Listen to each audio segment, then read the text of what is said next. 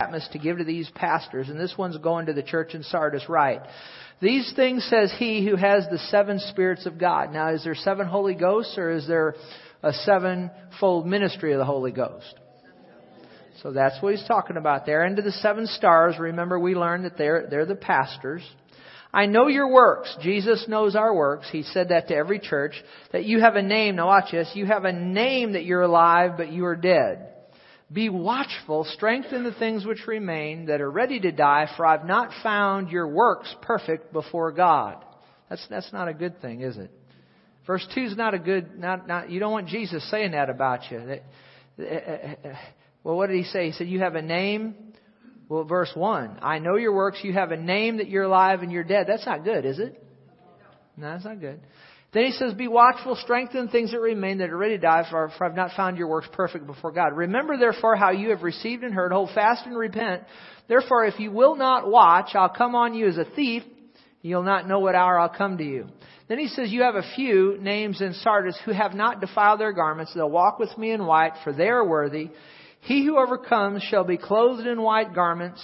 I'll not blot out his name from the book of life. I'll confess his name before my Father, before his angels. He who has an ear to hear, let him hear what the Spirit says to the churches. Now, last week I said to you that Sardis is known as the dead church.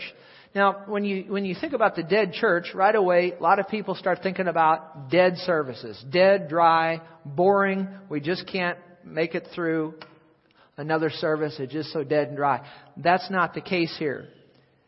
They had a name that they were alive. A, a better name for this church rather than the church in Sardis would have been the church alive. Because this church, look at, look at Revelation 3 verse 3 in the New Living Translation. Notice it says here, go back to what you heard and believed at first. Hold firmly to it, repent and turn to me again. Did this church start out right? It sure did. It started out right, but something happened. Somewhere something happened. And he said that Jesus said, you have a name that you're alive. See, they weren't, they, but you're dead. They, they didn't appear to be dead to the community. They didn't appear to be dead even when people came to, to visit. Visitors come. Visit. I mean, people flocked to this church because they had a program going, they had this going, that going, they had something for everybody.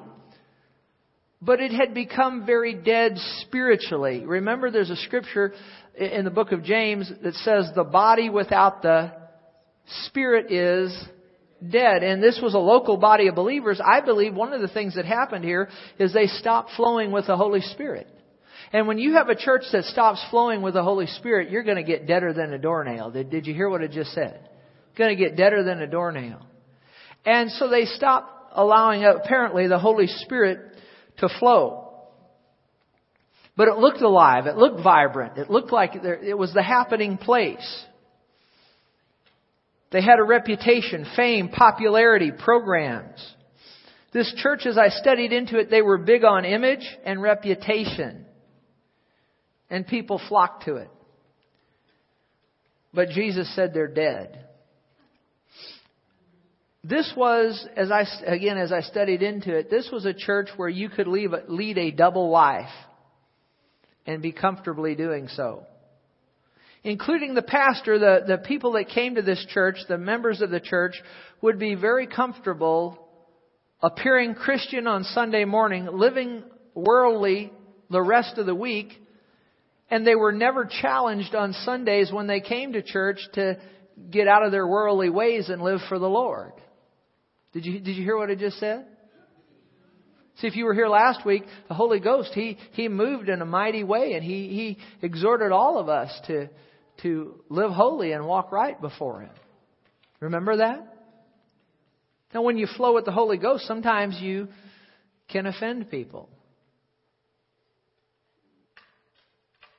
But I'd rather flow with the Holy Ghost and not offend Him than please people and offend the Holy Ghost. Is that right? And that's what was going on in this church. And you could be comfortable leading a double life. You could be comfortable living in sin during the week, coming to church on Sunday and never be challenged. This pastor again, as I studied into him, he wasn't calling sinners to Christ and he wasn't calling Christians to repentance. And that's something that every, past, every pastor should do. Call sinners to Christ and call Christians to repentance. Remember, I've told you for years, I want everyone welcome in this church. But I don't want anyone comfortable, including me, if there's sin in your life. Did you hear what I just said? Okay? Um, now, we told you last week that Sardis had a massive gymnasium. And in that gymnasium, there were what they call the Roman baths. And uh, they were uh, very sexually impure in these Roman baths in this gym in Sardis, and it was right next door to the synagogue, and then right next door to the church there was the temple temple of Artemis. And and and this gymnasium was real close to the synagogue and the temple of Artemis, this temple to a Greek goddess, uh, was real close to the church. And remember, I told you that can be a good thing if the synagogue and the church are having a positive effect on the gym and the temple.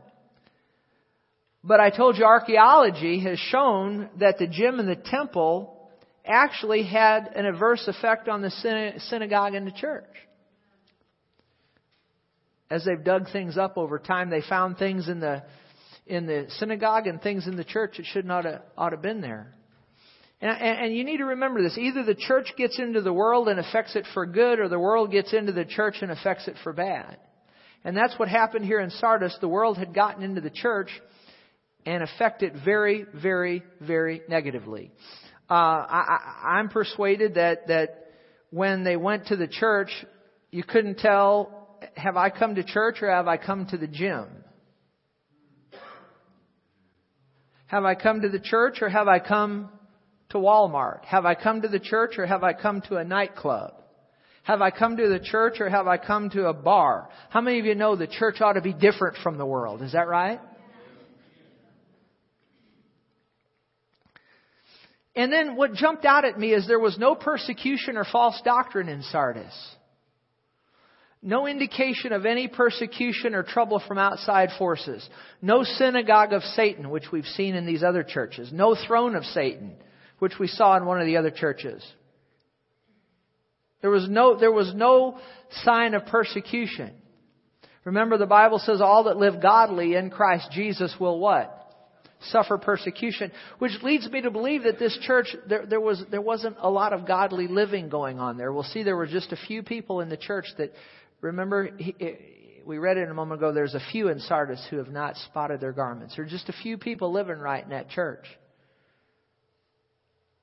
No persecution. You see, the world isn't going to persecute you until you buck it. Is that right? The, the synagogues, some of the worst persecution against the churches came from the synagogues. Remember that? And the synagogue wasn't even persecuting this church. Because the synagogue was just as worldly as, as, as those, those, those, that gymnasium was right next door. And the church was just as worldly, this church was just as worldly as any of the things going on around it. Somebody said to me, they, they, why didn't, well no, somebody didn't say this to me, I had to thought. And then I studied into it. Why didn't they just, if you didn't like the church in Sardis, why didn't you just leave that church and go to one of the other churches? There were six others to choose from. Well, you have to remember this. They didn't have cars back there then. Right? So some of these churches were, were, you know, within, I don't know, 20, 30 miles, maybe the closest one. That's a long walk, isn't it? Or a long buggy ride? So it'd be hard nowadays if you don't like the church. What people do, you know what people do if the pastor offends them? They just get in a car and they drive to another church. Is that right? You couldn't really do that back there then. Besides all that, back there then you couldn't move freely like you can here. If you want to move and like now Janie for example, she's going off to college. Back there then, she couldn't do that unless the Roman government approved of it. Did you get what I just said? So you couldn't leave the area if you were if you were here in Fenton, you couldn't leave the area and, and, and move to Baldwin without the government's approval. Do you understand? You, you follow what I'm saying? So you couldn't just, if you were in Sardis, you couldn't just say, well, I don't like this church in Sardis. I'm going over to Philadelphia. You couldn't do that. So you were stuck with wherever you were, were at, and you'd have to overcome the circumstances wherever you were. Did, did you get that? I think that's important to say. So there was no persecution going on here. And not only that, there was no heresy going on in this church. No doctrine of Balaam, no doctrine of the Nicolaitans, no Jezebel like we saw in some of these other churches. In fact, there was no doctrine going on at all in this church. It got to the point, see, they started out right. They started out teaching the Word. They started out flowing with the Holy Spirit. But it got to the point there's no teaching or flow of the Holy Ghost at all. It just turned into a lot of, from what I can see, just a lot of, how can we entertain the people? Somebody says, well, aren't these churches relevant to today? Yeah, you see a lot of that going on today, don't you? Not in every church. A lot of good churches out there, but in so many, you see they've turned into, did I come into a church or did I come into a nightclub? They're not teaching the Word of God. They're, they're, they're teaching, they, they're, you don't want to go somewhere that's Bible based. I said you don't want to go somewhere where they tell you it's Bible based. You want to go somewhere where they tell you we're teaching the Bible. Because when they say Bible based, you know what they just told you? They're going to read one scripture and then tell you stories and jokes for the next 30 minutes. Did you get what I just said? You need to maybe think on that one a little bit. Do I need to go over that again? I don't want, when they tell, because I've studied it, I watch it, when they say we're Bible based, you know what they just told you? I'm going over it again so you get it. They just told you we're going to read you a scripture, maybe two, and the rest of it is going to be stuff to keep you entertained for the next 28 minutes. Now you check into it, you'll see that what I just told you is just real close to being right. It is right. Now I don't want something Bible based. I want something Bible. Now are you okay with me? Are you sure you're alright with what I just said? I'll say it again. Some of you didn't get it. When they say Bible based, what they're really telling you is we're going to read you two scriptures maybe. And then the other 28 minutes we're going to talk about other stuff to keep you entertained and keep you feeling just hip hip hoorah. I don't want to go somewhere Bible based. I want to go somewhere that's Bible completely, totally, the head, the tail, the whole thing. How about, how about you? You okay with that? You read the Bible and tell, t- t- tell stories and that you can do that, but, but it should be mainly the Bible. Is that right? It's like going to a church. Look, you want to go to a church where there's nothing wrong with serving donuts. How many times do I have to say this? You don't want donuts to be the main thing. Is that right?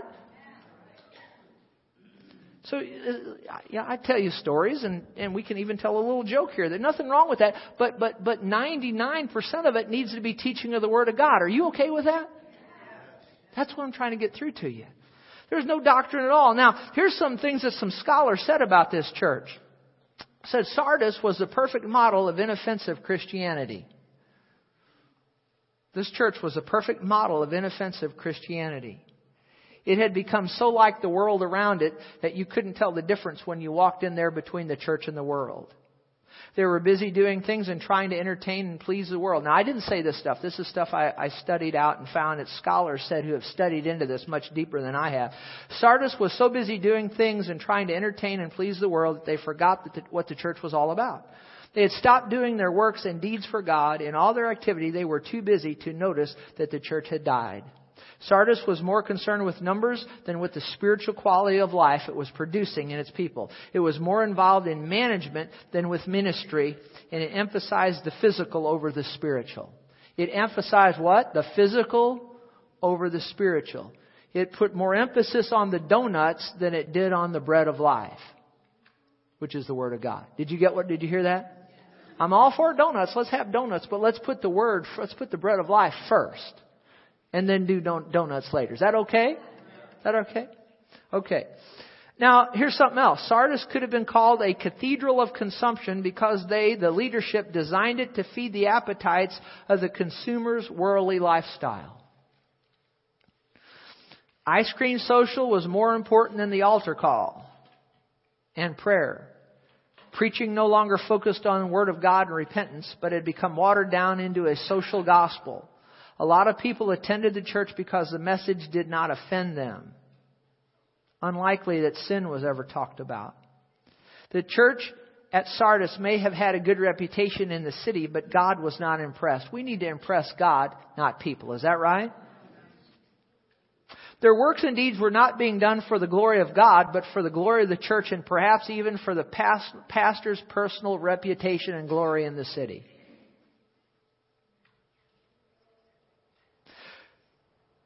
Sardis had a reputation. They were known far and wide, and they, that they were they were active, filled with activity, action programs, just like a great deal of church is today across America. But by the world standards, they were successful and they were probably proud of their church. Nothing wrong with being proud of your church, but there is something wrong when the Lord says, You are what? You are dead. Now, what did he mean when he said dead? Very good. Now, now let me talk to you about death. Death stands for the concept of separation, the absence of life. Now, an unbeliever, somebody that's never received Jesus, they're without spiritual life. They're unregenerate. They're without God. They're separated from real I'd say relationship. They're separated from relationship with God. But a believer, the concept of death is like sleep or slumber, and they're separated from real loud say fellowship. From fellowship with God. See, a sinner has no relationship with God. But a Christian who's living in sin has no fellowship with God. Did you get the difference there? The difference between relationship and fellowship? And a Christian who lives sinfully is known in Scripture as a carnal Christian. The only difference between a sinner and a carnal Christian is one's going to heaven and the other's going to hell. Now, would you agree with me that, that to get to heaven, it's a free gift, period? Is it or isn't it? Is there anything we can do on our best day, you and me put together, to get to heaven in and of ourselves? Is it a free gift? Isn't, isn't God good? So, but, but once someone receives the free gift of the Lord Jesus Christ, they're going to heaven. But if they still live sinfully, car, that's called carnally, they're a carnal Christian. Now, when they die, they'll go to heaven all right, and they'll be, they'll, they'll, they'll be dealt severely with, I believe, at the judgment seat of Christ. But remember what the Bible says, those people, those carnal Christians, they suffer loss, but they, the loss of reward, but they themselves get to go into heaven. That beats going to hell, doesn't it? So a sinner has no relationship with God, they're going to hell. A Christian has relationship with God, but if they're living sinfully, they have no what? Fellowship with Him. Do you see that? Do you understand that? Now, there's scholars will argue with me on that. We'll say more about that in just a moment. But as I've studied the Bible, that's that's that's pretty much the bottom line there. And the the group of people that we're looking at here in Sardis, they they uh, they were born again. They they believed on the Lord Jesus. Jesus was writing to his church, but they they had gotten so involved with with the world that you couldn't tell the difference between whether they were saved or whether they were lost. Do you understand that? Now, notice here in Revelation 3 verse 2, New Living Translation, what does Jesus say to them? And this is Revelation 3 verse 2, New Living Translation. What's those first two words? Wake up. He told them to wake up, didn't he? They had gone to sleep spiritually. He said, strengthen what little remains, for even what is left is almost dead. I mean, this place was just going, going, just. I find that your actions do not meet the requirements of my God. Do our actions need to meet the requirements of God? Yeah. Was theirs? No. Now, that's verse number two. Let's look at verse three in the New Living Translation. He said, we read this a minute ago, go back to what you heard and believed at first hold to it firmly, then what's that next word? Repent and turn to me again. Now, had they turned to Jesus at one point? Right. Now, had they lost their salvation? No, because if they had lost their salvation, if person, look, I don't want to get into a big long thing on losing salvation. I believe it's possible, but it's almost impossible. And you can't lose your salvation by accident. You have to be born again, living for the Lord, and you have to mature in the things of God. And then once you've matured in the things of God, if you turn your back on Him and renounce Him, spit on Him, so to speak, you know what I mean? Full well on purpose, knowing what you're doing, then, and even then it's tough, but a person could lose their self. And, and, and people would argue with me on that. Let me ask you a question. How many of you people are saved in here today? You know Jesus. Let me see your hand. Okay. Now, if we had the blood of Jesus up here, and let, I'm being very respectful now, but if the blood of Jesus was up here, and it was up here in a, in a basin, anybody, would anybody in here come up here and, and just start stomping on his blood and start spitting on it? Is there anybody that would do that? Anybody at all? Then you haven't lost your salvation. Because the book of Hebrews says the person, the Christian that loses their salvation, they've counted the blood of the covenant wherewith they were sanctified an unholy thing. Remember that? Does anybody count the blood of the covenant that Jesus shed on the cross an unholy thing? Huh? Well, then you, then you haven't lost your salvation. People that lose their salvation, that, that's, that, that's what they would do. Did you get what I just said? So these people hadn't done that. They just had a lot of worldly. Are you okay? Y'all alright? They just had a lot of worldliness in their church. And, and so what is he telling them? He's saying, realize, say, repent. He said, repent and turn to me again. Then he says, if you don't wake up, I'll come to you suddenly as unexpected as a thief. Now the Living Bible says, now, we don't have the Living Bible on this uh, projection screen, but the Living Bible says, unexpectedly as a thief to punish you, or actually to judge you. Do you believe Jesus would ever bring judgment upon us? How many believes he would? He will. He will. The Bible's very clear. How many of you remember when we studied the church? I think it was the church before this one with Jezebel. Remember Jezebel? She was up teaching, teaching false doctrine. Apparently a believer, but she was teaching false doctrine. And Jesus said he gave her time to what? Repent. And he said, if she doesn't repent, I'm going to throw her into a sick bed. Remember that? In other words, I'm going to turn her over to Satan for the destruction of the flesh so that her spirit will be saved, so that she'll turn and get back right with me. How many remembers us teaching on that? You remember, you remember me teaching on that? See, so Jesus, he's, he's getting ready to come and judge these people, but before he comes and judges them, before he comes and judges them, what's he telling them to do? He's giving them a chance in verse 2. What was those first two words in verse 2? Let's go back to verse 2. I want you to get it. What was those first two words of verse 2? Real loud say, wake up. wake up. So before Jesus comes and judges, does he give us a chance to wake up and repent? I'm not boring you all, am I? Okay. Now, did Jesus tell this church to watch and be ready? Did he tell them to do that or not? No. Now, if you, when I first read that years ago, I didn't have a clue why he was making such, such emphasis on this, other than I knew they had gone to sleep spiritually. But if you understand something about the city, you'll understand the importance of his statement. This city of Sardis was built on a very large hill.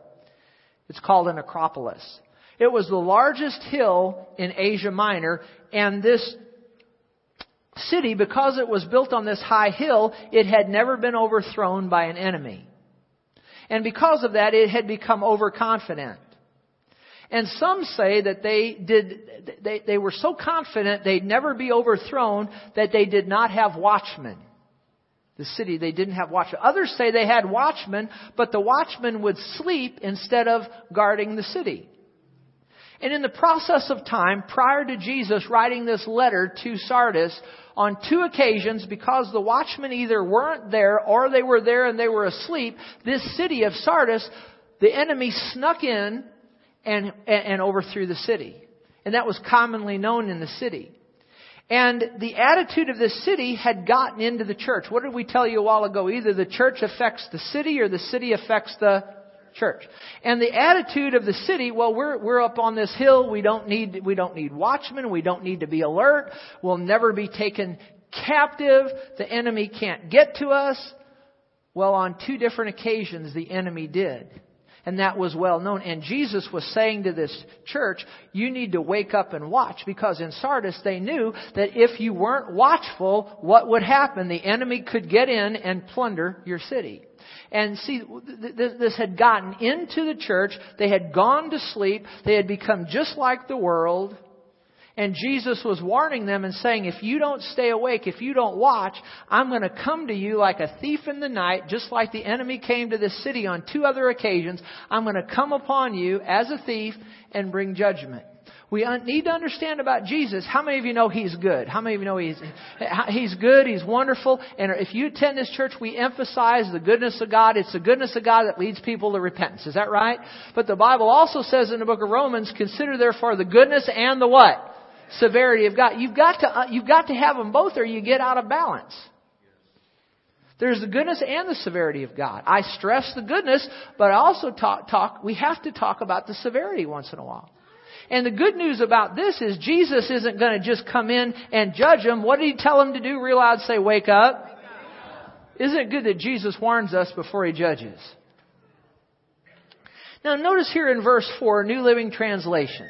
Just stick with me a few more minutes. I want to get this across to you. Yet there are some in the church in Sardis who have not soiled their clothes with evil. Living Bible says with the world's filth. They will walk with me in white for they are worthy. Now notice here there are some in the church in Sardis who have not soiled their clothes with evil. Let me just read from my notes. What does it mean to defile or soil your garment? Listen to this. We know that when we get saved, the blood of Jesus washes away our sin. The blood of Jesus makes our garment clean and white. In order for us to soil our garments after they have been washed clean, we have to continue in sin without repentance and confession. See, when you get saved, the blood of Jesus washes you white. Is that right? But if you sin after you're saved, you need to do what? Repent and confess. And the moment you do that, what happens? The blood of Jesus washes that sin away. Is that correct? But if, but if you're living a lifestyle of sinfulness and you're not repenting and confessing, then your garment is going to get all dirtied up again. Is that right? Not an issue here of losing salvation. It's an issue of walking around with a dirty garment. Now, some would argue it's a it, you're you're you're in trouble of losing salvation, but t- to me, as I've studied it, it, it, it's you're not pleasing to the Lord. I want to be pleasing to the Lord. How about you? And so if you continue to sin as a Christian without repentance and confession, this means that, this means that the most of the people, now think about this, most of the people in the church in Sardis were worldly Christians, carnal Christians. They were living in sin while claiming to be Christians. And they apparently were, but they had this double life. They'd live as a Christian, they'd come to church on Sunday and look like a Christian, then they'd go home the rest of the week and live like the devil. How many of you know we ought to live for Jesus every day of the week? Is that right?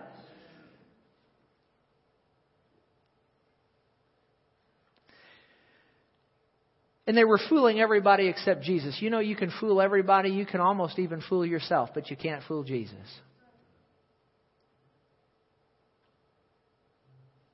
See, and I need to say this. Some people would say that these people, well, and some argue this, well, these people were never saved in the first place. But we saw from verse 3, did they start out right? Did they have the gospel to start out? Were they on the right track when they started?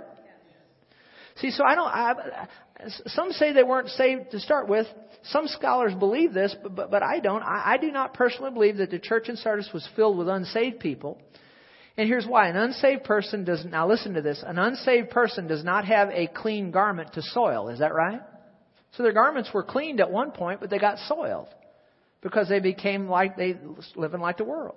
An unsaved person has never had their garment washed an unsaved person has never had their garment washed clean by the blood of Jesus. Do you agree with that?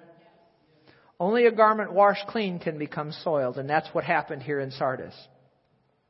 Now, the question I always get asked, now hold, hang on every word here now, this help you. 35 years of study here, and I can help you in about two minutes. What if these people had died in this condition? I pretty already already answered a question, but but but people want to know because we're going to talk about blotting the name out of the book of life here in just a few moments. People want to know can a person lose their salvation? Will God ever blot you out of the book of life once your name is in there? Will he ever erase your name? And there's big controversy over this, and great theologians have studied this question for years and years and years. I've studied it for about 35 years, and you know what? I can go into the scriptures and I can take certain scriptures and I can preach one side of it and say, yes, your name could be blotted out of the book of life. I can go in and teach the other side saying, no, your name could never be blotted out of the book of life. Let me tell you something. Do you know what the answer to this dilemma is? How many like to know the answer to the dilemma? Here's the answer. Here it is, plain and simple. If you'll repent of your sins and receive Jesus as your Savior, do you get saved right there? Yeah. Then just live right before God. And if you'll do that, you don't have to worry about this theological problem of whether or not you can lose salvation or be blotted out. Isn't that just a good answer to that question? Why don't we, and the Lord finally got this through to me, said, why don't you stop fussing over this question and just live right before me, and then you don't have to worry about a blasted thing. Isn't that wonderful? You want to know the answer to this dilemma? Get saved, live right before God. What if I miss it? Then what should you do? Repent and confess and go right on. Is that right? What if I miss it again? What if I miss it 10 times, 20 times, 30 times, 100 times? Repent, repent, repent, and what? Confess it? And will he forgive you? Yeah. Now, now, now, one guy said this to me years ago. He says, I got this sin in my life and I know that I'm going to do it again. So I'm going to do it, but then I'll confess it before I go to bed at night, and then I'll do it again tomorrow and confess it before I go to bed at that night, and then I'll do it again. Now God's good, but I tell you what, you're on, you're on shaky ground right there. Is that right?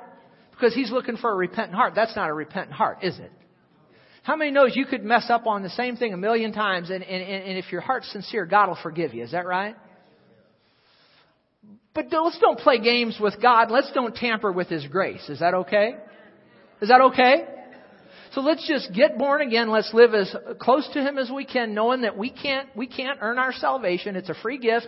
But once we got that free gift, let's just be thankful we have that free gift and let's live as close to Him as we can. And then we don't ever have to worry about any blotting out or anything like that. Is, is that a good, is that a good rule of thumb to take? And you know what people are really, you know that, you know, let me tell you something. People that want to argue, you know, could he blot our name out? Could, could we lose our, you know what people are really asking when they get into that? You know what they're really asking? How far away can I live from God and still be saved? That's what they really want to know. Almost without exception, people that argue this, there's something in their life that's not right and they're concerned that they're going to get blotted out if you get right down to it. Did you hear what I just said? Did you, did you hear what I just said? What they really want to know is how much, as a Christian, how much can I sin? How much can I sin? You okay? How are you doing? Then, how much can I sin? You following all this? You think they're getting it? Hope so. Their spirits are getting it. How much can I sin and still get, get to heaven. Isn't that really what they're asking? Why don't we just take the other road? Let's, let's, uh, how, let's just don't sin at all. Let's live right before God. What do you say? Amen? You okay? God, guys, I know I'm not entertaining you, but, but are you getting anything out of this? Trying to get the word through to you, okay? I'm almost done. You, have you learned anything today? I asked a preacher friend of mine, I asked him one time, I said, hadn't seen him in a while, I said, Brother so and so? I didn't call him so and so, but I don't want you to know who it is. I said, Are you still saved and sure? That's what we preachers tend to ask one another when we haven't seen each other for a while. Are you still saved and sure? And he said, Brother, he said, if salvation is still by grace through faith in Jesus, then I'm still saved and sure. So let me ask you, are you still saved and sure? Well, if salvation is still a free gift by grace, the grace of God through faith in Jesus, then I'm still saved. How many saved in here? Amen. All right, now let's finish this up. Look at verse 5 here.